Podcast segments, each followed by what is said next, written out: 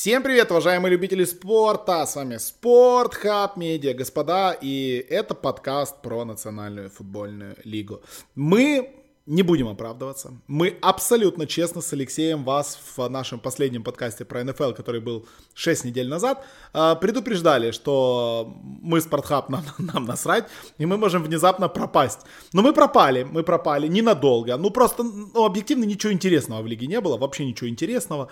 А, поэтому вот решили, что пора все-таки вернуться и поговорить немножко про НФЛ, потому что, ну, будем честны, сами как-то немножечко соскучились, и очень хотелось поговорить на некоторые темы, очень хотелось хотелось про что-то рассказать, да и просто побеседовать на тему НФЛ, не просто в чате с нашими патронами, как мы это делаем, а и голосом. Поэтому Виталий Волочай, Алексей Борисовский, и это средисезонный или срединно-сезонный подкаст о НФЛ этого сезона. Леха, привет! Как тебе последних пять недель? Было что интересного или так себе?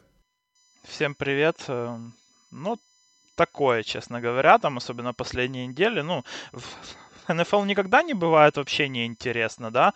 Но вот э, как-то последние вообще несколько недель были не лучшими, скажем так. Но мы, наверное, уже не могли не выйти в эфир на неделе, где Детройт не проиграл, э, где где Рассел Вилсон вообще не набрал очков. Э, впервые и... в карьере, впервые в карьере, на секунду. Да, да, впервые в карьере. И где, ну, просто Мак Джонс э, переиграл Кливленд на 38 очков. Ага, то есть ты так, так тактично упускаешь главную новость, да, то есть там Мак Джонс, Рассел Уилсон, прочие ноунеймы, а тактичную новость про человека, который вернулся, ты ее так упустил, как бы, да? Гла- ну, глав... ну да, да. Я да, еще да. пропустил, я еще пропустил и, и не только человека, который вернулся, но и то, что Гоат, э, ну просто слил э, команде вообще без названия, так что.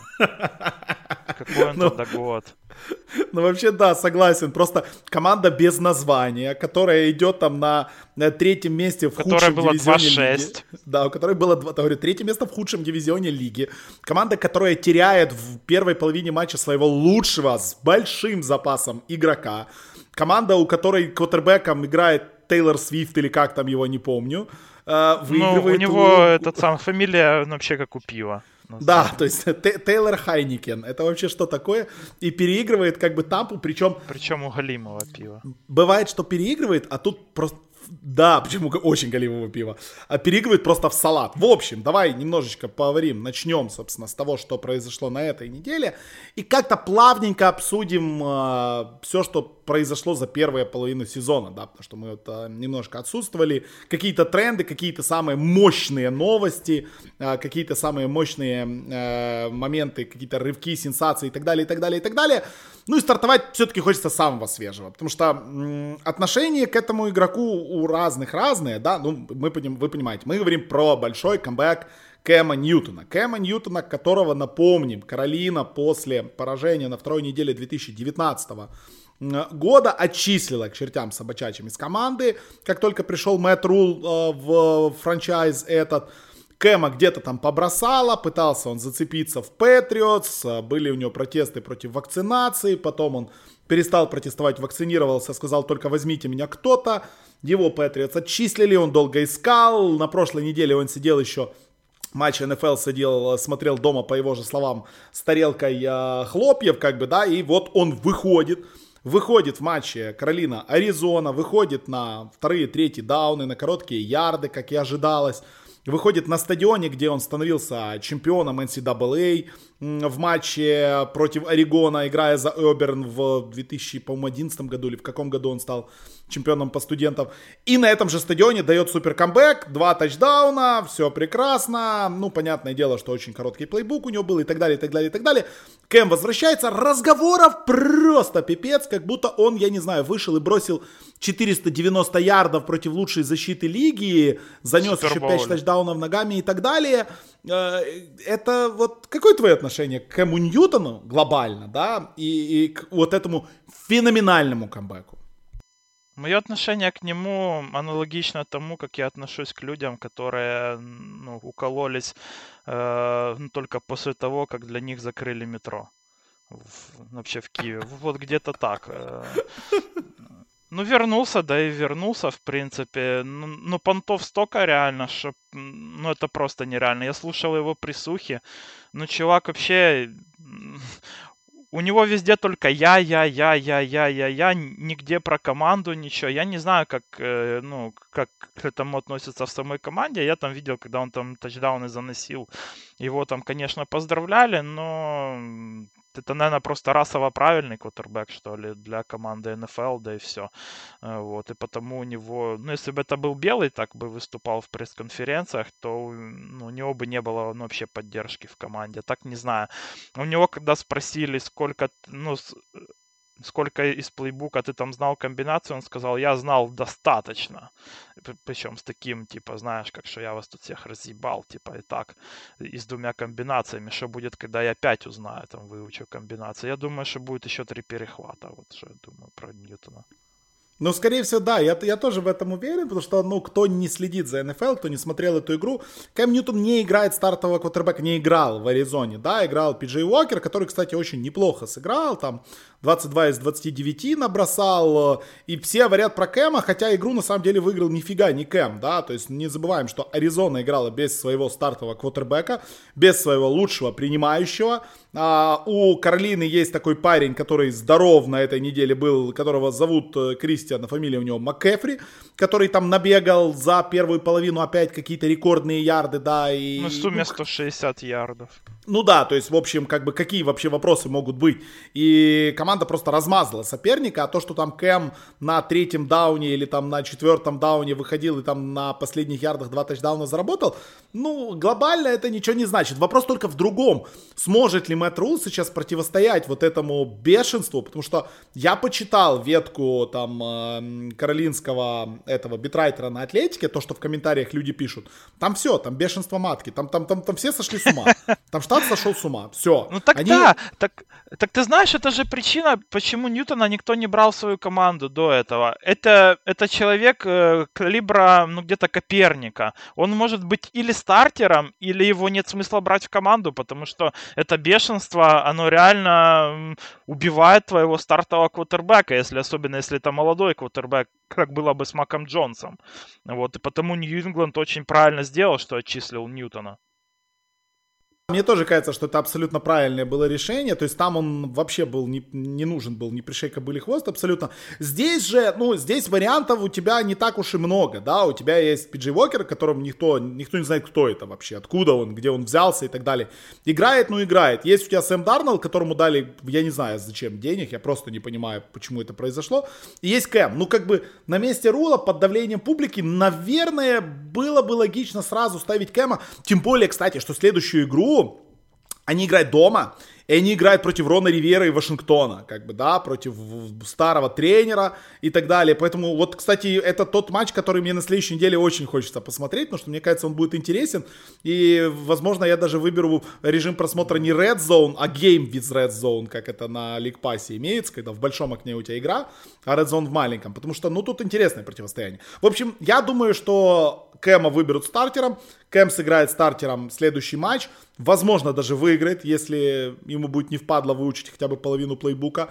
А, ну а дальше, к концу сезона, да, Каролина скатится к тому же, о чем ты говорил. То есть, скорее всего, это будет просто-напросто два тачдауна, три потери от него, куча фамблов, ну и дефолтный Кэм Ньютон который уже не в 2016 году. Э, Каролина, кстати, по-моему, сейчас идет вообще в зоне плей-офф, не? 5-5 у них. Да, кстати, они идут сейчас вот там на седьмое место неделя. То есть Каролина это команда, которая еще и может оказаться в плей-офф внезапно из дивизиона Тампа, Новый Орлеан, Каролина, Атланта. Э, так что там ничего еще не потеряно, но в этого парня я не верю. Ну, по крайней мере, есть о чем поразговаривать. Это уже большой плюс. Я а... тебе только добавлю, mm-hmm. что Дарнольду не давали контракта, не давали денег, просто подняли опцию на пятый а, сезон. Да, да, да, то есть да. на следующий сезон у него там, у него, получается, будет зарплата 18,8. И, ну, э, это никак особо не привязывает, в общем, команду к, Дан... к Дарнольду. Но при этом Ньютон это тоже, это решение временное. И не факт, что он останется стартером, если, допустим, там Дарнольд еще выйдет в этом сезоне. Ну, логично, да. Ну, будем следить, в общем, там за ситуацией в Каролине. По крайней мере, действительно, там есть о чем поразговаривать. Э, довольно важный момент, хотелось бы следующей темой обсудить. Вот мы с тобой зацепили в начале подкаста о том, что, ну, объективно говоря, не самый интересный сезон с точки зрения интриг, суперматчей и так далее. Так вот, то ли мне кажется, то ли у меня такие ощущения, то ли вот эта неделя немножко испортила. Слишком много выносов в одну калитку в этом сезоне. Реально слишком много. На этой неделе вообще как бы, да, Даллас прошелся по Атланте, там минус 40, Баффало Джетс разорвало, ну Джетс-то понятно. Лас-Вегас дома у Канзасу там Sunday Night просто вскрылся в первой же четверти. А, Рэмс против Сан-Франа вынес, Гринбей против Сиэтла вынес. Ну то есть очень, Ну, это несколько очень... недель таких. На самом деле, вот э, это девятая-десятая неделя с выносами.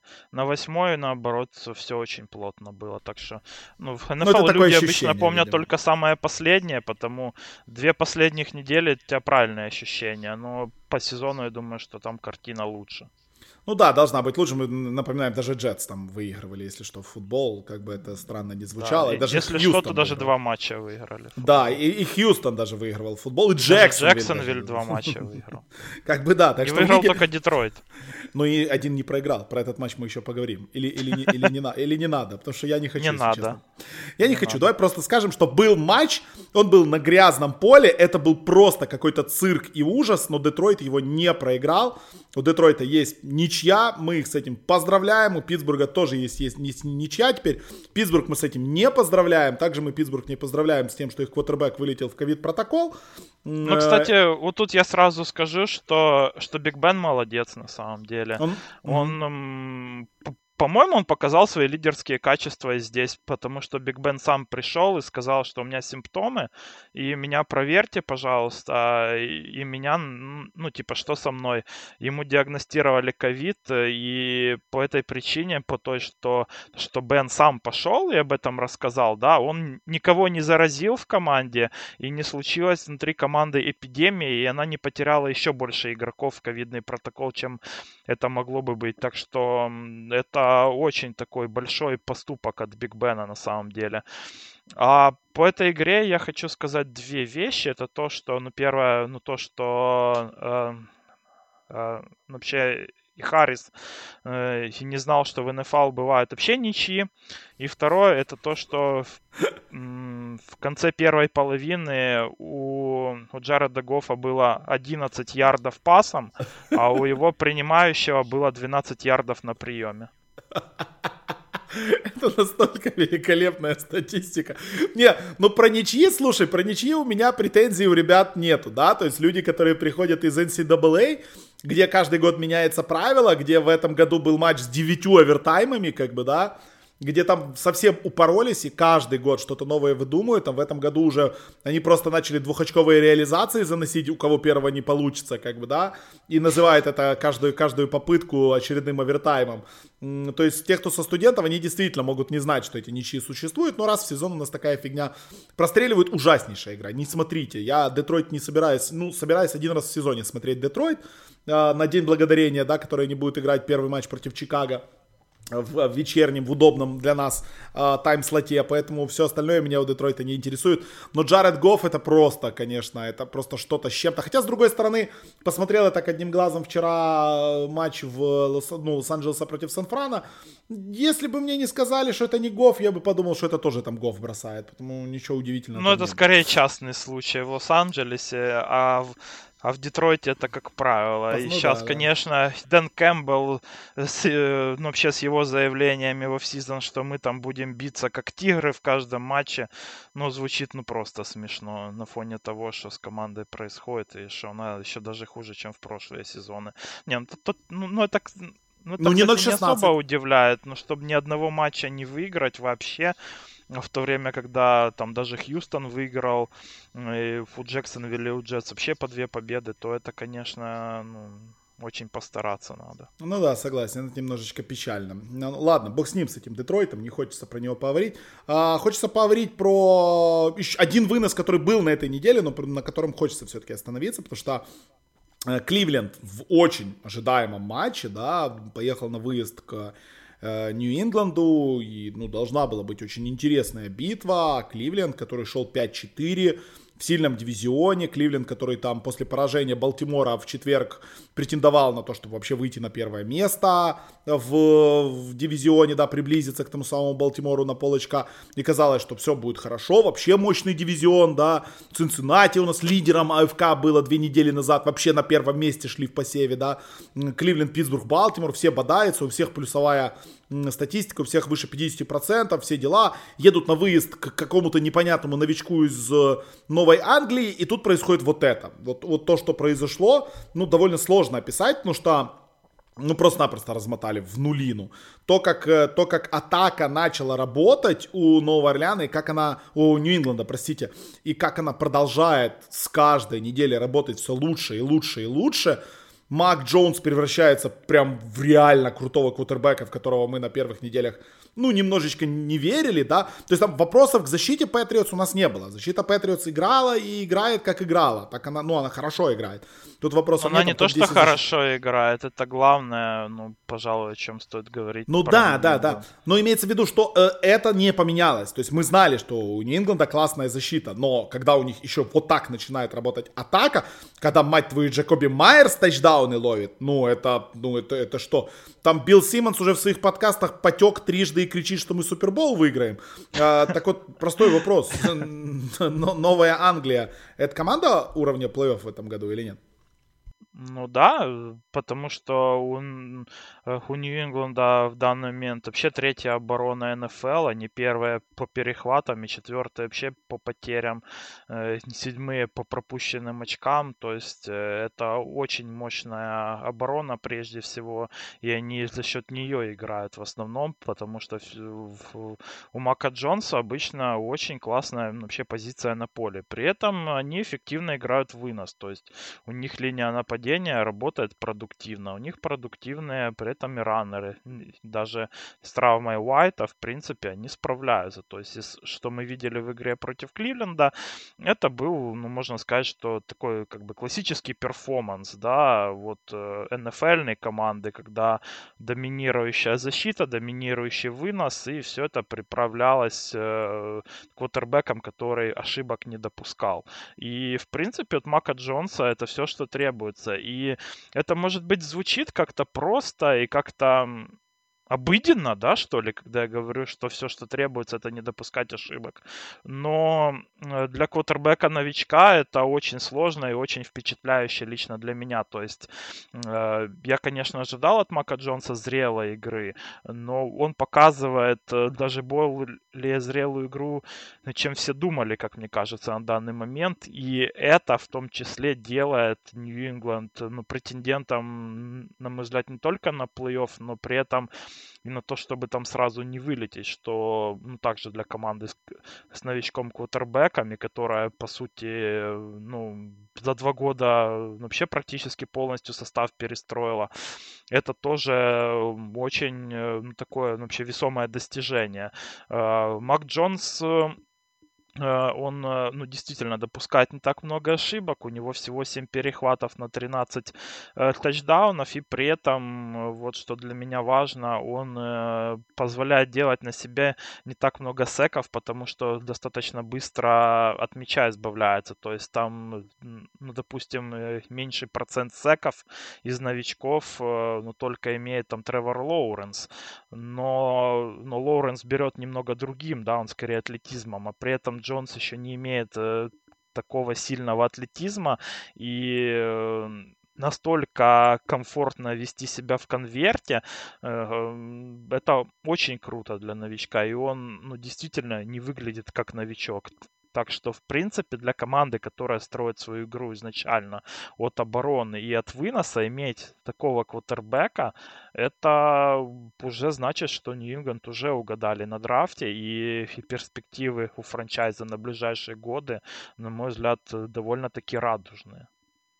Да, тут невозможно не согласиться. Читал я огромную статью, где сравнивали конкретно первый год Мака Джонса с э, Бейкером Мейфилдом. Да, у Бейкера тоже неплохой первый год, напомним, был. Э, у Мака Джонса намного лучше показатели абсолютно по всем параметрам. А, ну, там только по количеству ярдов немножечко получше Мейфилд. Ну, там и по процентажу, и по потерям, и по количеству ярдов на попытку. Не особо он отстает. И что самое главное, у атака с Маком Джонсом заработала. То есть есть такая, не особо ценится эта статистика в НФЛ, EPA она называется, да, то есть это аналог XG в футболе, да, ожидаемые очки в атаке. Так вот, с Маком Джонсом матчи против Джетс на седьмой неделе и вот э, позавчерашний матч против Кливленда, это топ-2 матча в истории Нового Англианда за последних 6 лет. А напомним, у, у Нью-Ингланда, что их Новым Орлеаном называю? А напомним, что у Нью-Ингланда за последних 6 лет там, ну, был один неплохой квотербек, да? Который э, несколько сезонов э, и MVP в 2017 получил. И несколько чемпионств выиграл. Да, несколько. Так вот, у него не было таких матчей. У него просто-напросто не было таких матчей, как уже два было у Мака Джонса. В общем, очень интересная команда. И по-прежнему напомним, что ну, одна из лучших защит в лиге, да. И мне кажется, что все может быть очень весело. И вообще, я посмотрел сейчас на турнирную таблицу АФК. Э, если разницу брать по плюс-минусу, количество набранных, количество пропущенных, они вторые в лиге. Они проигрывают только Баффало. Ничего себе. Это вообще как так? Лол, серьезно? И в НФК, а в НФК у Аризоны тоже плюс 98. То есть э, они делят с Аризоной второе и третье место по плюс-минусу. По количеству набранных пропущенных. Вау. Патриотс из бэк, забыли все про Тома Брейди. До свидания, Мэг Джонс э, наша новая надежда. Это стандартная ситуация для Патриотс, которые играют в очень слабом дивизионе уже миллион лет. Я уже не знаю, когда там уже будет у них нормальный дивизион. Ну, Баффало, ну, Баффало в этом году тоже пока что так выступает очень э, неровно, скажем так. Но Джетс и Долфинс уже этого хватает, чтобы статистику на них улучшать, если ты адекватная команда. Ну да, просто набиваешь стату, как бы, и вопросов вообще никаких не может быть. А, ладно, поехали дальше, поговорим про еще одну команду и про еще одного квотербека, который с которого мы начинали этот сезон, да, наш первый подкаст в этом сезоне у НФЛ начинался этим квотербеком, потом мы в первом подкасте после первой недели общались про этого квотербека и продолжаем общаться и про его команду. Правда, сегодня его команда выиграла, да, на последней неделе его команда выиграла. Мы говорим про Green Bay Packers и, конечно же, про Роджерса. Так вот, Green Bay 8-2 имеет. Green Bay на первом месте в НФК. Первый посев в НФК, все, все, все как положено, счастье, радость и так далее. Э, правда, наверное, первый прям супер уверенный матч мы от них увидели вот сейчас против э, Сиэтла. Напомню, Сиэтл они шатдаунули впервые в карьере. Рассел Уилсон не набрал его команда ни одного очка. С счетом 17-0 Гринбей соперника переиграл. Ну и защита, да, защита Гринбея космический действительно уровень. И это при том, что Задариус Смит и Джерри Александр еще вернутся и как бы станет еще лучше. А, ну, по Гринбею хотелось бы обсудить не это. Хотелось бы обсудить вот весь в этот шум, который создается. Вот мы неплохо, да, ты отметил Бена Ротлисбергера, да, с одной стороны, и как он поступил в своей ситуации.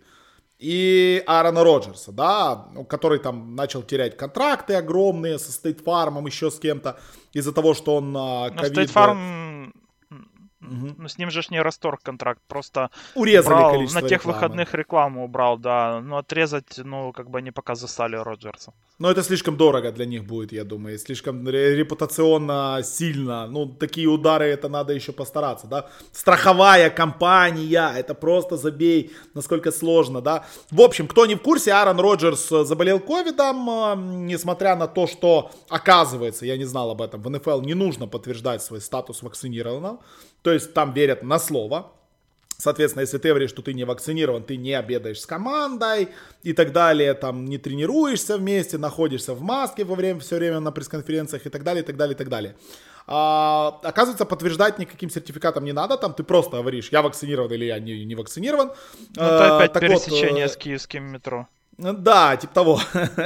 Аарон Роджерс э, доказывал, что он не говорил слово «я вакцинировал», он э, говорил всегда, что «я иммунизирован». Я не знаю, что это имеет, имелось в виду, может, что он витаминов попил или что, я да, черт да, да. Да, потом да, он начал... Означало.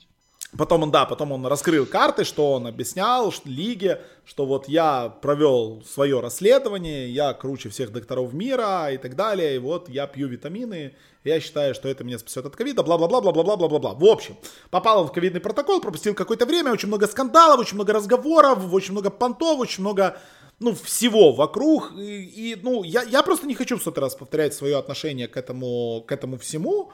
Я хочу, ну, реально, чтобы, чтобы людей за это наказывали, но я пока не вижу, что Аарона Роджерса за это как-то кто-то наказал.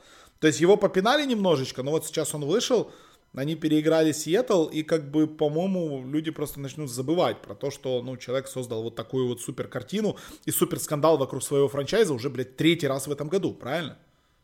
Ну, это так и есть на самом деле. Я уже, ну, я уже, конечно, немного остыл, потому что две недели назад, когда все это всплыло, я подготовил для нашего подкаста прям такую очень пламенную речь.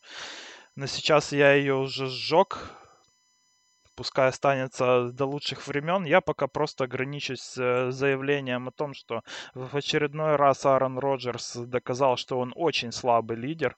Это крайне слабый человек. И об этом говорит все. И, и его игра в плей-офф, и отношения личные в том числе. Но о том, что слабый лидер, я это говорю в контексте того, что ну, вот это его решение, оно влияет на всю команду, потому что мы видели, что команда без него ну, вообще делала в матче против Канзаса, когда оборона делала все, чтобы этот матч э, ну, вообще стелануть и выиграть, но без Роджерса нападение, к сожалению, не работает. И так, в принципе, атака у Гринбей в этом сезоне, не могу сказать, что там сильная или даже там, или супер какая-то классная, но без Роджерса это ж вообще забей, как бы. И, и при этом человек, зная это, он, он весь сезон, э, ну, как бы всех э, на одном месте вертел и продолжает это делать по ходу сезона. То есть он, он поставил, во-первых, э, под угрозу своим решением всех своих партнеров по команде. Он э, поставил под угрозу и тех людей, ну, и не только с точки зрения здоровья, да, но и с, и с той точки зрения, что они также могли попасть за него в протокол и лишиться какой-то части своей зарплаты. При этом это уже повлияло на результаты команды, потому что по сути, Роджерс уже стоил им одной победы в этом сезоне. Вот это его решение и эгоизм. И это, это черта, ну, прям очень слабого лидера. И не факт, что такое не случится в плей-офф. Он же не хочет вакцинироваться все еще. Я от него не услышал ни одного там э, ни одного признака, что он там раскаивается как-то, что ему как-то жаль. Во-первых, он всем наврал. Это тоже говорит о нем много как о человеке. То есть он, он всем планомерно наврал, но выставлял это, знаешь, как, э, ну, как типа, ну я ж вам не соврал, а просто не все рассказал, знаешь. Ну для меня это то же самое, по сути. Вот. Э, так что, если такая ситуация случится в плей-офф, он просто пропустит матч своей команды, и Гринбей, ну, просто вылетит нахер из плей-офф. И это в тот год, когда у команды просто э, офигенная оборона. Если что, то в Последний раз такая защита была у Гринбей, если смотреть на цифры, то в 2010 году. Что было в 2010 году? Правильно, они выиграли Супербол. Э, вот. И все это, я бы смотрел на перспективы этой команды совсем иначе, если бы я знал, что их квотербек, э, ну, как бы от протоколов хотя бы защищен. И сыграет в каждом матче плей-офф. А, а здесь, когда может случиться что угодно, то по, ну, из-за одного решения, да, из-за того, что он не вакцинируется, по сути, вся, вся командная работа всех людей, там, сколько штат у команды, там, 200, 250, там, 300 человек, там, э, сколько людей болеет за эту команду по всему миру, то есть, ну, всех он, он может просто подвести так, как он это сделал на девятой неделе. И это просто очень слабый человек, это очень слабый лидер и просто гадкий персонаж. Мне абсолютно нечего. Но классный квотербек. Вот. Да, да, да. В, в, том, в, в том, что это классный квотербек, вопросов нет. Как бы, я думаю, с этим никто не будет спорить. И в том, что команда у него мега мощная и так далее, и так далее. И мне кажется, что этим Пекерс надо намного больше мудаков в команде, чем один Роджерс, да, для того, чтобы начать проигрывать. Но я с тобой, я, я просто плюсую. Мне просто-напросто нечего добавить. Э, мне хочется, чтобы карма наказывала таких людей. Ну, это стороны... была еще моя спокойная речь про Роджерса я понимаю. по сравнению я, я... с тем, что я готовил где-то недели полторы назад. Я понимаю. Для, для меня просто, ну, для меня, когда, я, это, это сейчас разговоры не про футбол, но типа, ну, представьте себе, представьте просто себе теоретическую ситуацию, что Аарон Роджерс после своих сраных э, витаминок приходит на тренировку, да, к своему массажисту, ну, к примеру, да, к вакцинированному массажисту, будучи уже больным ковидом, а, потому что, ну, когда ты не вакцинирован, ты заболеваешь, и ты намного вероятность того, что ты передашь ковид чуть-чуть выше и так далее. И, например, он заражает своего массажиста. Ну, к примеру, да. Тот вакцинирован, да, он легко перенесет эту болезнь, но он придет домой, а у него дома, например, четверо маленьких детей, которых нельзя вакцинировать. Или да? отец и мать. Или отец и мать, не, ну отец и мать-то они вакцинированы, да, то есть вот я говорю, четверо, четверо маленьких детей у него, например, которые, ну, не вакцинированы, и он их заражает, вот роджеровский вирус передает им, и один из этих детей, ну, просто помирает, и все. Ну, такое есть, статистика есть такая. И, ну, вот это не мудаческий поступок, это не свинство, это не эгоизм, то есть, ну, и поэтому меня это бесит. Меня бесит то, что не наказывают э, условного э, Кола Бизли, что не наказывают э, условного этого квотербека Миннесоты, да, которые дают пресс-конференции без масок, хотя по всем протоколам они должны это делать в масках. Да, я понимаю, что это все... Еще из дилда в жопе желательно. я понимаю, что это все, ну, вы можете долго доказывать, что там, ой, маски на пресс-конференции не помогут. Дело не в этом. Дело в том, что люди должны страдать за свои тупоголовые решения. Они не страдают. И некоторые их вообще даже там на, на руки поднимают, типа, вот смотрите, спаситель пришел. В общем, всего хорошего Гринбея, всего плохого Аарону Роджерсу. Вот так. Да, но если еще кто думает, что я просто так говорю, потому что я хейтер Гринбея Роджерса, то по Казинсу у меня точно такое же мнение, а то и хуже. Так что... Э, это, это я подтверждаю, да, как бы это абсолютно правда. И каждый матч Миннесоты начинается с того, что Леха что-то высказывает про Казинца и абсолютно правильно делает. Мы сегодня не будем говорить про Миннесоту, если что. Мы не будем говорить про Миннесоту. А, коротко. Про что еще? Давай про Рэмс поговорим. Давай про Рэмс поговорим, потому что у Рэмс... Да, Рэмс проиграли вчера, про это говорить мы не хотим. А, проиграли в салат. Стаффорд был похож на Гофа, вообще ничего не получалось. Первый перехват, когда он бросал на Бекхэма, на Одела, напомним, они выменили Вон Миллера, они выменили э, Одела, потеряли Вудса до... Надолго. Одела просто подписали. Да, Одела, Одела подписали, да, потому что, ну, понимаете. Его отчислили из Кливленда. Да, да, да. А Вон Миллера там поменяли на какой раунд, на что-то там его выменили. Я вот не помню. Два, две недели назад уже было. На что Вон Миллера выменили, не помнишь? На ну, там на третьи и четвертые раунды какие-то, я уже тоже да, да, на пике середине э, драфта там. Да, и еще и там Денвер денег заплатит. В общем, там очень даже неплохо. Да, но Рэмс там не будут почти Миллеру ничего платить. Там, кажется, меньше миллиона они ему заплатят, все остальное Денвер платит.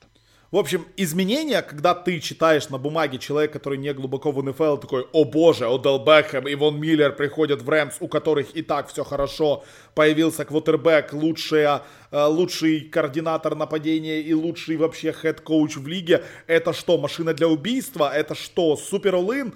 И потом ты смотришь первый матч, Одел Бекхэм бежит на бровку, Стаффорд бросает в центр, Керл обычный мяч перехватывают, потом опять перехватывают, заносят тачдаун. Они вообще в защите ничего не могут сделать. Атака толком на поле не появляется. Сегодня меньше 20 минут атака провела на поле у Рэмс. Э, и, в общем, вот такой первый, первый выход, первое явление народу таким громким, громким шиком получается. Мы понимаем, что Рэмс пошли в all и собираются они прям в этом году браться за дело очень серьезно. Но подписание Вон Миллера и, и Одела это прям вот то, что надо для того, чтобы, не знаю, стать сильнее в этом сезоне, чем конкуренты по конференции. Потому что мне кажется, что как-то, ну, это уже не тот совсем материал, который должен тебя прям привести к победе в NFC. В очень сильной NFC, где Тампа, где Гринбей, где Даллас, где, где Аризона, Сан-Франциско тоже. В общем, твое мнение по поводу вот этих всех перестановок в Рэмс? Ну, НФК не сильная, а скорее я бы назвал эту конференцию ровной. Вот. Э, ну, то есть там много качественных команд, э, и небольшое количество там вроде Детройта. А, вот. И так, ну, в целом, конечно, борьба, я не могу сказать, что прям супер, там, какого-то впечатляющего качества, но много команд именно, которые по своему уровню выше среднего.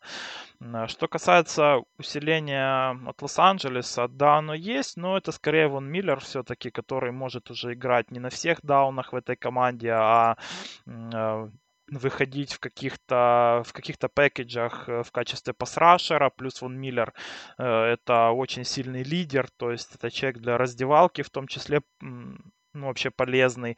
Э, но ему все равно нужно время, чтобы влиться. Хотя вот ну, в качестве игрока там на третий дауны, да, и, и пасрашера это для пасрашера конкретно относительно быстро должен он влиться. Там ну, не так много, в принципе, каких-то взаимодействий с партнерами по команде или каких-то сложных там, э, ну, допустим, действий да, для защитника именно на этой позиции. Э, что касается Адела, то ну, это усиление уровня Двайта Ховарда в НБА в данный момент на самом деле. Про него, как мне кажется, если бы ну, его не звали Адел, про него вообще никто не говорил. Вот. Но ну, человек сделал в карьере один крутой кэч, и потому мы о нем как бы вынуждены разговаривать уже который год подряд, хотя он уже близко не тот. Но ну, вообще подписание Дела стало слегка более важным в контексте травмы Вудса, который до конца сезона выбыл. Но Вудса заменить э, нереально, наверное, практически никакому ресиверу, который там, допустим, доступен был в дедлайн, и уж тем более не Адел. Э, заменять Вудса, который выполняет очень большой объем работы, и, в том числе и без мяча, это тот э, компонент, где Адел крайне слаб, то есть Вудс может располагаться где угодно на поле, он может ну, даже в бэкфилде располагаться, и с Вудсом э, ну, можно играть вообще все, что угодно.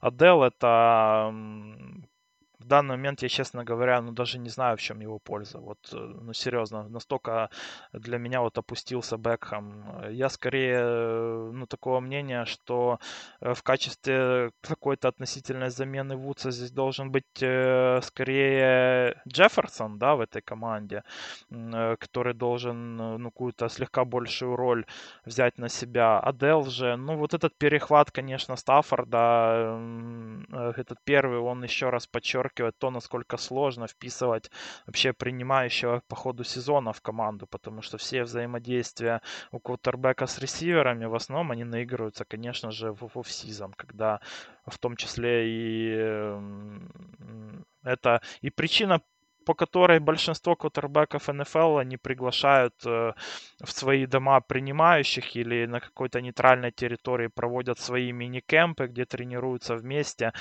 и, э, и, и налаживают уже взаимодействие, и уже в тренинг-кемп они уже приезжают с минимальным хотя бы пониманием того, э, ну, как бы, куда принимающий любит бежать и хочет бежать, и куда любит бросать кутербэк, условно, да, это так, если очень по-простому. Здесь подписывают Адела, посреди сезона, и ожидания такие были, что он в первом матче должен выходить и 100 ярдов ловить, не меньше.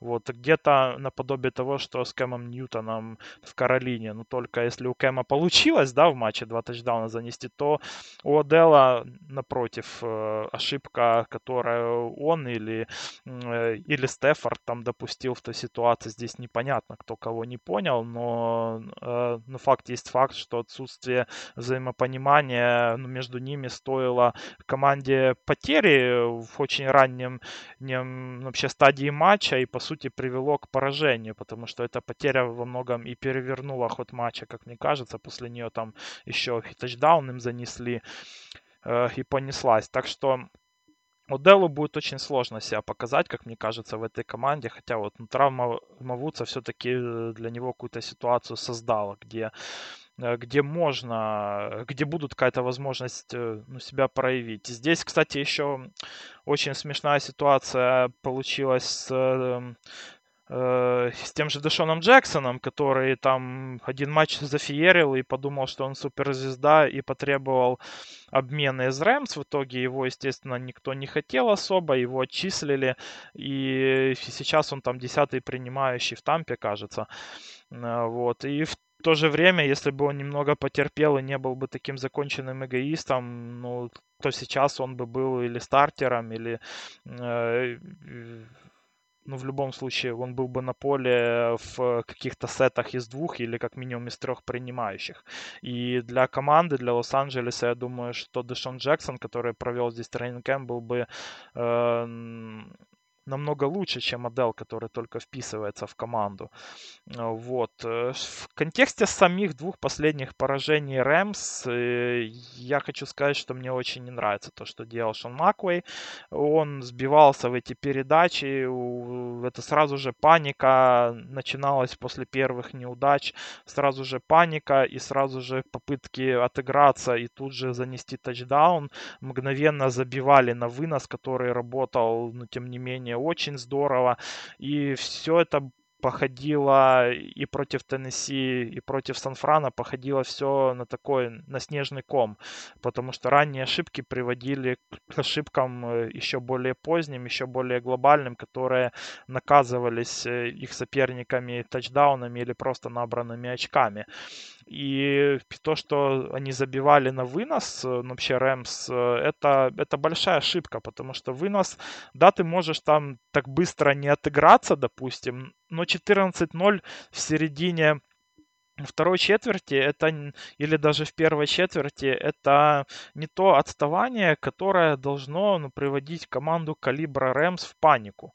У вас есть э, целых три четверти, э, чтобы отыграться. И эффективный вынос, он же не только снимает, допустим, э, нагрузку с квотербека, не только открывает пасовые линии, он позволяет защите отдохнуть и немного и забыть про то, что защита только что пропустила тачдаун. Это и моральный, и физический отдых для обороны. Эм, а если ты делаешь просто три паса или там один вынос на 5 ярдов и два инкомплита или перехват, то оборона выходит здесь ну тут же со свежей памятью того, что они только что пропустили. И после двух-трех э, ну таких пропущенных тачдаунов подряд быстрых, то у защиты уже ну просто ну такой дизморал жуткий, что ну, выиграть матч становится еще в разы ну, вообще тяжелее. Э, так что, э, ну, как бы Рэмс-то они сильные, это один из главных претендентов на Супербол, но Шону Маквея стоит посмотреть в зеркало и, и подумать, ну, так ли он правильно поступает вообще в гейм-менеджменте в самом, и и насколько он вообще доверяет своему выносу в, в тех моментах, э, когда нужно не только удерживать счет, но и спасать игру.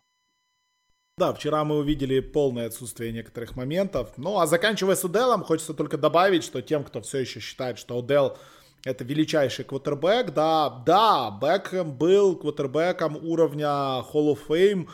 Принимающим. Принимающим, простите, принимающим уровня Hall of Fame на протяжении четырех лет.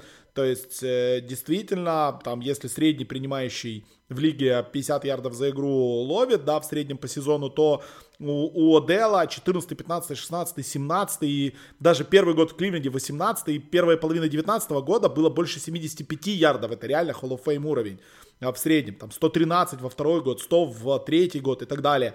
То с середины 19 года он получает за игру меньше, чем вообще средний стартовый квотербек, э, резивер лиги. Поэтому роль в R2, в R3, наверное, в R3, да, остальное это такое. Ну и ты абсолютно прав. Когда защита в первой четверти 15 минут находится на поле, очень сложно что-то делать. Прям нереально сложно с этого возвращаться. Окей, еще одна команда, которую мы хотели бы быстренько обсудить перед тем, как подведем э, итоги первого, э, первого первой половины этого сезона с точки зрения там MVP, новичков и так далее. Это Теннесси Тайтанс, потому что шестая победа к ряду у Теннесси. Я не то чтобы много Теннесси смотрел в этом сезоне, я вот посмотрел их матч против а, Индианы, который был на восьмой неделе. Классная игра была. 3-4-31, где они там сходу проигрывали, потом камбэчили весь матч, в итоге выиграли. И я смотрю команды, которые не переигрывают, это, это же просто красиво. То есть у них победы, да, дважды над Индианой отставим в сторону, Индиана это отдельный разговор. Э, переиграли они Сиэтл на выезде Джексонвилл, окей, переиграли Баффало, Канзас, Рэмс и Новый Орлеан. Это же, ну, это все шикарные победы. А дальше у них будет еще один Джексонвилл, будет два Хьюстона, одно Майами. То есть, ну, у команды прям путь к первому посеву в АФК вообще открыт. Да, есть сложные игры дома против Сан-Франа, э, на выезде против Патриотс, на выезде против Стиллерс, но я не вижу ничего нереального в том, чтобы Теннесси закончила сезон с 13 победами на первом месте. Как тебе Теннесси, как тебе вообще надежды этой команды и не знаю специалистов на то, что Тайтанс смогут опять долезть в плей-офф очень-очень далеко? Ну, Теннесси, надо сказать, что эта команда еще одна, которая играет, можно сказать, что в классический футбол от э, обороны. Это такие штампы, но когда у, у вас такой пасраж мощный, то есть, в принципе, Теннесси входит в топ-5 лиги по этому показателю, и при этом это единственная команда, которая имеет э, двух людей по секам в топ-10, да, среди лидеров лиги. А, это этот самый, это Джеффери Саймонс и Гаррет Лендри, э, у которых там в сумме 17,5 секов в данный момент, то, в принципе, играть намного легче. И при всем при этом э, вот этот э, э, и пасраш этот, он еще ведет и к потерям. Это не только форс фамблы, но и перехваты. То есть э, Теннесси в топ-10 и, э, и по перехватам, в том числе в лиге. И, и за счет этого они они могут компенсировать, знаешь, на то, что иногда у них все-таки не получается остановить отдельные драйвы как бы соперников, потому что общий уровень обороны не настолько высок, как вот эти отдельные какие-то успехи ситуативные и успехи э, от, э, э, от пасраша их. Вот. Ну и плюсы соперники, да, сильные, и в, том числе с этим связана не такая впечатляющая статистика по пропущенным очкам. Ну вот, ну кроме Лендри и Саймонса, кстати говоря, еще Э, еще надо отметить, что у, у них есть еще один человек, э, ну, который достаточно много гобьет э, квотербеков, то есть, в принципе, у них там три человека, которые на пасраше довольно-таки много такой грязи делают. Вот, так что, в принципе, ну, как бы три топовых пасрашера в команде это очень много.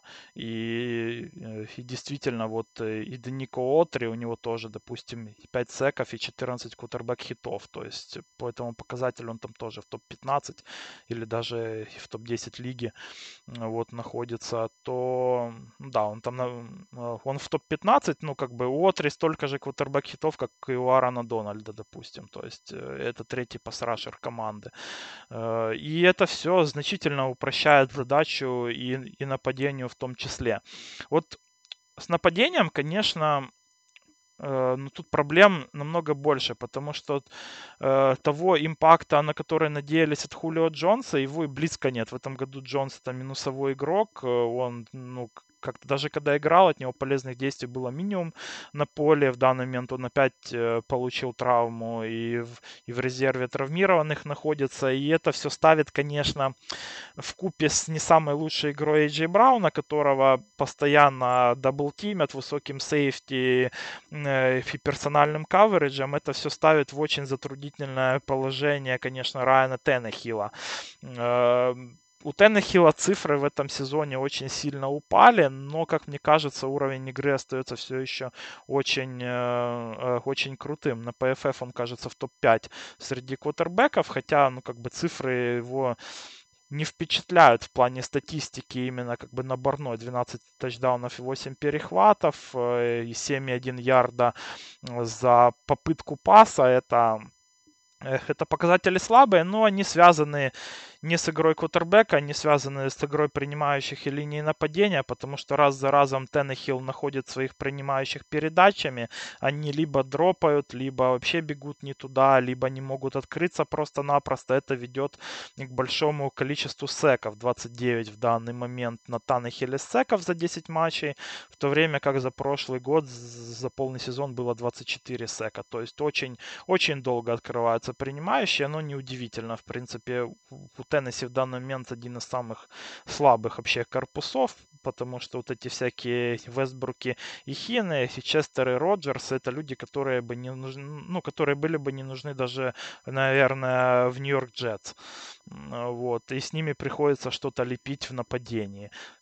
Потому вот я бы выделил вот э, прежде всего оборону и, пассаж Теннесси, э, и то, что они делают достаточно много при этом и потери перехватов, но и Райана Теннехилла я бы тоже выделил с очень позитивной точки зрения, потому что если бы был квотербек здесь э, какой-то более слабый, то вот эти победы в 2, в 3 очка, там в 5, которых в этом сезоне было, было у этой команды э, очень много. Это э, у них получается 4 было таких победы, то есть с разницей в 3 очка, то эти победы не были бы поражениями на самом деле.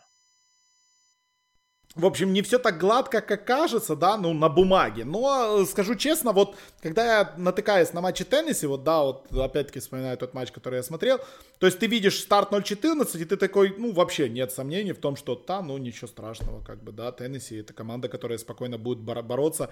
И команда с яйцами. Да, команда с яйцами, Теннехилл, ну, действительно, для меня в прошлом году это казалось каким-то чудом, да, какой-то resurrection э, из мертвых, типа, как это вообще должно работать, а оно заработало работало и работает дальше.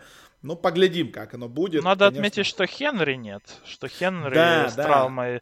Это, это тоже один из, э, из людей, ну, ну, про которого нужно сказать, потому что не только Таннехилл, да, тащил это нападение, но вот э, последние два матча уже э, и без Хенри выиграли, но до этого Хенри это был, ну, вообще главный паровоз этого нападения.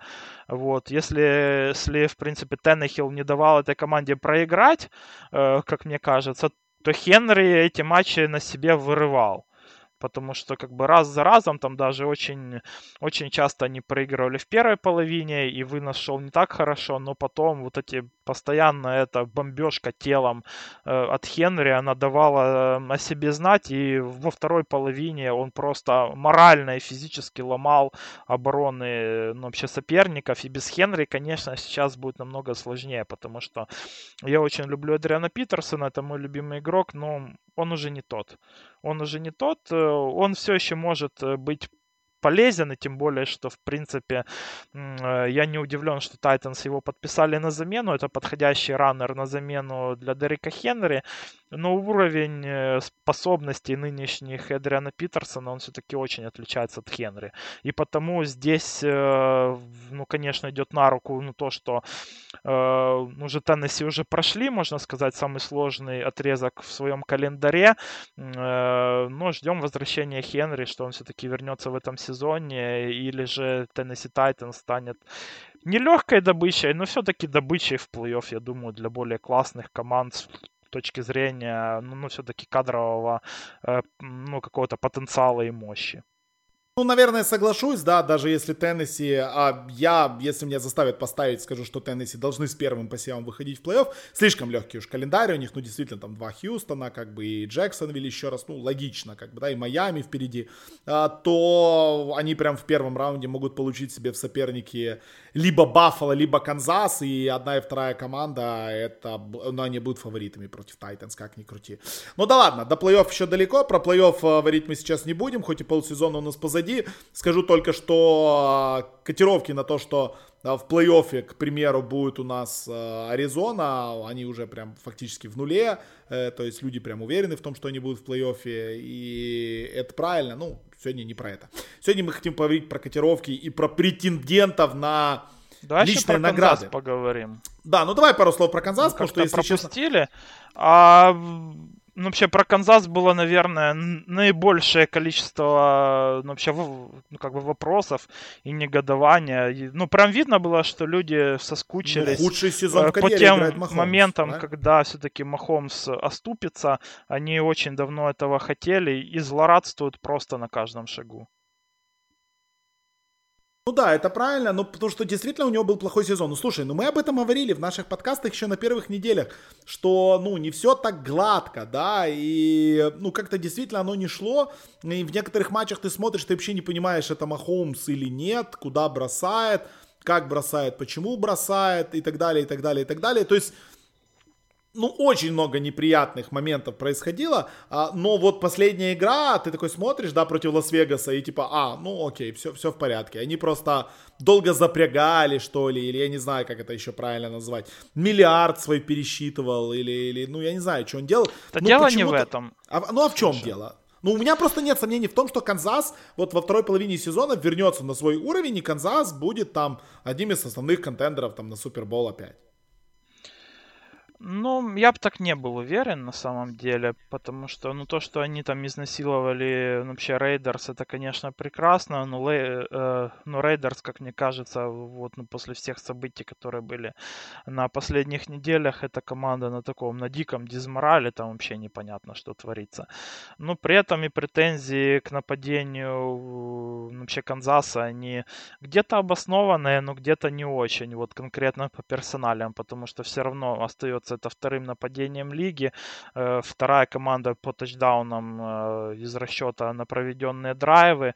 25 тачдаунов и 10 перехватов у Махомса. Да, перехватов много. Сейчас постараюсь объяснить, почему. Э, дело в том, что вот как мы с тобой рассказывали, ну, кажется, в одном из наших последних подкастов против Чарджерс, где я ставил на Чарджерс против Канзаса, то вот эта вот э, тактика игры с двумя высокими сейфти, про которую мы опять-таки очень много говорили, она очень модная сейчас в НФЛ, вы ее можете видеть уже практически в каждом матче, практически все команды так играют, чтобы отрезать какие-то взрывные плей э, для, э, для нападения, особенно которые этими славятся. Это уже, уже начали использовать, кстати, и про Чардж, и, и против ну, там, Херберта и Чарджерс с этим связаны последние неудачи этой команды, то ну, против Канзаса эта тактика работает на ура, потому что у Канзаса большие проблемы с персоналом, большие проблемы с плеймейкерами, потому что по сути, единственным толковым плеймейкером является Тарик Хилл. Его отрезают э, double и triple coverage ами, то есть один, э, один сейфти высоко, э, второй, второй корнер играет э, против э, этого, этого принимающего вообще персонально, либо зону тоже в том числе играют. Ну, то есть, как бы комбинация этих двух прикрытий. И вот, ну, в стиле в том, как выключают того же Эйджея Брауна у Теннесси, то выключают и Хила, потому что знают, что другие плеймейкеры им не способны на какой-то стабильной основе приносить неприятности. Потому что если мы посмотрим на ростер у Канзаса, то там есть и Принглы эти, э, и так далее, которые, ну, просто не способны они выигрывать, ну, там, я говорю про того же Хардмана, они не способны выигрывать на стабильной основе какие-то на другой бровке какие-то матчапы и ловить там дальние передачи от Махомса. При этом немного сдал все-таки и Трэвис Келси, как мне кажется. Выглядит он слегка медленнее, чем в прошлые сезоны. Я не знаю, может там какая-то травма есть, может э, э, это просто уже вследствие того, что человеку уже как бы больше 30 лет, и он, ну, ну все-таки это нормально, да, физически сдавать после, после определенной отметки то и Келси как бы не может уже на стабильной основе затаскивать э, на себе игры пасами ну, как бы более короткими и превращать их э, в более длинные комбинации, да, когда дается пас там на 7 на 8 ярдов, а Келси на себе тащит там двух, еще трех там этих самых оборонительных игроков на 20 ярдов. Э, и это все дополняется тем, что вынос команды, ну, как бы не самый лучший, Дэрил Уильямс, как мне кажется, все же лучше выносит, чем э, Эдвард Силейр. Но все равно, вот у Канзаса еще и, и линия нападения, она настроена больше на пас protection, чем на run блок. Э, и потому вот как-то не может все-таки Эндерит пока что вообще перестроить игру Канзаса в, эм, в сторону в сторону выноса. И, и, и как-то Канзас не может именно побеждать матчи выносом, хотя вот эта игра с двумя сейфти высокими, она и подразумевает ну, то, что у, у выносящих намного больше пространства э, для работы по центру в том числе. Э, вот. И и к чему это приводит? К самому главному. Э, какое я для себя объяснение нашел этим 10 перехватам? Э, во-первых, э, Махомс, он привык доминировать, да. Это, это квотербек, который на уровне НФЛ не особо знает неудачи. У него уверенность в себе на очень высоком уровне. И когда матч идет не по его сценарию, и когда он, э, э, он проигрывает в два тачдауна, в три тачдауна, как мы видели в этом сезоне, он вообще не понимает, что происходит, почему, как такое может быть. И он пытается спасти, спасти страну, как говорится этот самый спасти родину и бросать вот эти пасы на хила э, на ходу в два там в двойной каверидж, которые заканчиваются перехватами и которые скидывают обильно ссылками из Твиттера в наш чат и, и говорят, боже, какой же Махомс говнарь! И вообще это супер такой этот самый квотербек переоцененный, то это является следствием того, что просто-напросто ему пасовать больше некому, а пасовать, ну, как бы и надо, и пасовать, ну, вроде как и хочется, исходя из, из предыдущих успехов его. Э, и вот эти все ошибки, вот они связаны в том числе и с самим квотербеком. То есть я не буду говорить, что Махомс там ну, проводит супер крутой э, этот год и что он не виноват. Он виноват в том, что он не может э, пасовать более короткие, да, как бы более, ну, как-то коротко и сейвово работать в таких ситуациях. Но это в том числе и потому, что просто-напросто у него нет нужного персонала, с которым играть в данный момент. И при этом, ну, его тренер он, он также пока что еще не приспособился. Ну, может быть, опять-таки, потому что у Энди Рида нет э, нужного персонала для того, чтобы играть э, в короткий пас, для того, чтобы играть э, выносом. Ну вот, э, допустим, уход того же Сэмми Уоткинса, он тоже повлиял на эту ситуацию, потому что Уоткинс, как и Келси, это были люди, которые были ответственны за более за, э, за прием мяча на короткие и на средние дистанции. То есть особенно Уоткинс был ответственен за средние дистанции. Это принимающий, который не бежит э, далеко, но достаточно техничен, неплохо бегает маршруты, умеет открываться. И это то, чего не хватает в данный момент Канзасу и Махомсу для того, чтобы приоткрыть это нападение и находить какие-то другие пути для, э, для вскрытия обороны соперника. И вот эти все причины мной описаны, они не решаются по ходу сезона, как мне кажется. То есть оно-то может как-то быть лучше, да, если Рид что-то придумает, или если Махомс, он все-таки перестанет бросать там какую-то лютую дичь, которая бывает. Но в целом я думаю, что это просто не год Канзаса, что они в межсезоне, что они уже видят проблемы, и в офсизон они что-то постараются с этим сделать. Но эта работа будет скорее направлена на офсизон, чем в этом сезоне. Ну, детальнее даже не знаю, что можно сказать. Я как-то думал, что мы реально тут поговорим прям пару секунд, потому что все, все в принципе очевидно, но оказывается нет. Ну, было действительно... много вопросов да, просто. Да, да, меня да, там, да. и в личку меня тоже там дергали, и в чате прям меня троллили, потому что, ну, я не знаю почему, короче. Может, и, и, на, и на Mailback... фанат Махомса. А да, и на Mailback был вопрос тоже, потому я более вообще этот вопрос детально изучил, и вот пришел к таким выводам. Да, господа, если вам есть что спросить у нас, не забывайте про наш э, ежемесячный mailbag. Мы принимаем вопросы, поэтому заходите на Патреоне. Напомню, ссылочка в описании к этому подкасту, как и к любому подкасту, patreon.com sporthub. Задавайте свои вопросы, мы стараемся отвечать практически на все. Ну и про НФЛ их тоже там довольно много бывает. Ладно, давай заканчивать подкаст все-таки MVP и, и, и тем, кто является сейчас фаворитом на MVP и на новичка года. Про новичка года я скажу, что тут в атаке, по-моему, вопрос уже закрыт. Фактически, я не знаю, что тут должно измениться, потому что коэффициенты на Джамара Чейза просто смешные, там меньше, чем 1,5. Хотя, с другой стороны, Мак Джонс, если будет играть дальше вот так, как он играл против Кливленда, мне кажется, что теоретически они могут с Джамаром Чейзом там пободаться. Но на данный момент э, я не думаю, что кто-то, например, там Кайл Питц, да, или Харрис тот же из Питтсбурга, могут теоретически подобраться к основным претендентам. Поэтому для меня сейчас в атаке это Джамар Чейз и Мак Джонс основные претенденты. Если оба сломаются, перестанут играть еще что-то, Наджи Харрис, Кайл Питц, а, ну, а в защите, я думаю, вопросов вообще никаких нет. Майка Парсонс, Даллас, а, там тоже коэффициенты уже в районе 1 и 3 на то, что именно ему дадут э, лучшего новичка на года. А, вопросы есть какие-то? Наверное, никаких нет вопросов. По MVP, по MVP давай поговорим немножечко. Кто MVP лиги? Лех, самый сложный вопрос.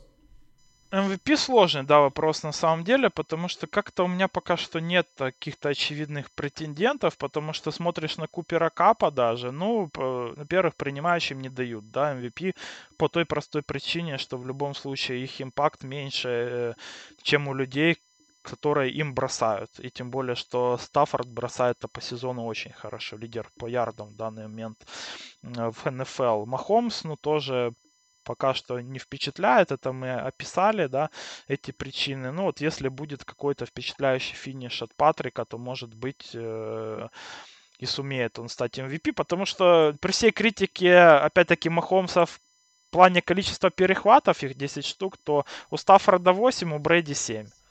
То есть не так-то они и далеко на самом ну, деле. Да, у Ламара да. Джексона тоже 8. То есть э, Не Кирка Казинса же MVP делать, у которого два перехвата. То есть... Ну да. Э, так что пока что как-то никто не выделился для меня как MVP, потому вот э, это такое, может быть, скучное немного мнение, но MVP пока что нет. Вот для меня в этом сезоне.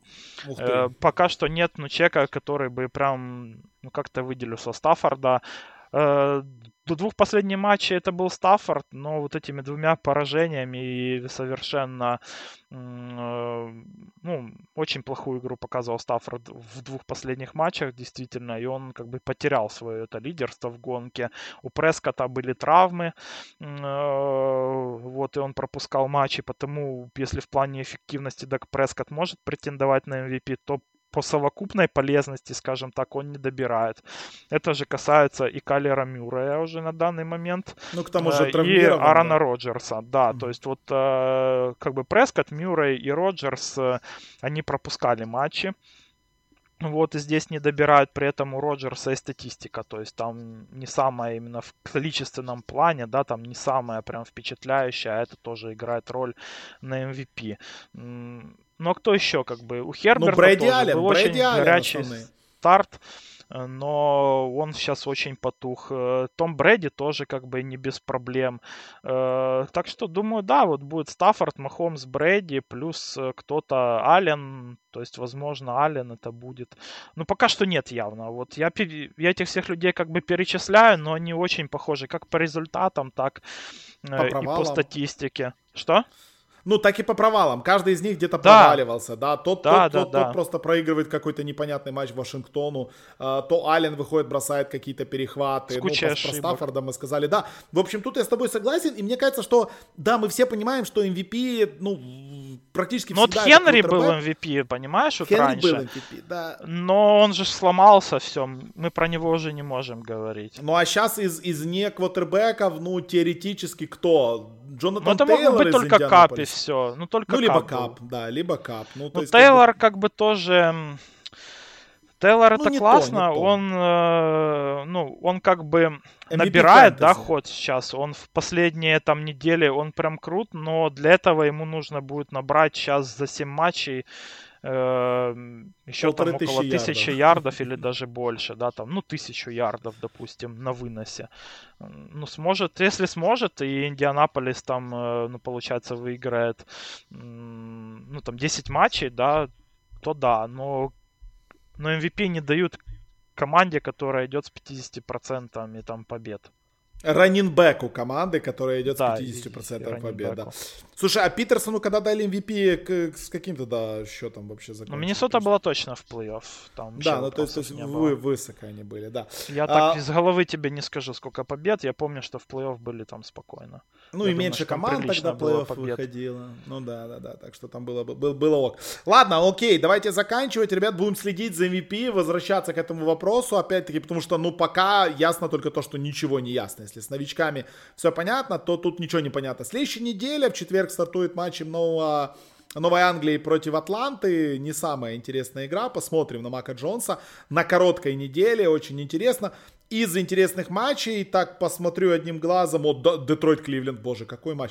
Хьюстон Теннесси. Минус 30 фора, наверное, будет. Гринбей Миннесота. Нас ждет игра в первое в первом окне. Майами Джетс, о боже. Э, Вашингтон Каролина, игра, про которую мы уже в подкасте говорили, да, Рон Ривера против э, Кэма Ньютона, если будет Кэм Ньютон. Даллас против Канзаса, вечерний таймслот. Аризона Сиэтл, Аризона, ну, должна быть по-прежнему без Кайлера Мюррея, последний шанс для Сиэтла зацепиться за сезон. Вечерний матч Чарджерс, Питтсбург, ничего себе. Это что вообще за Sunday Night такой?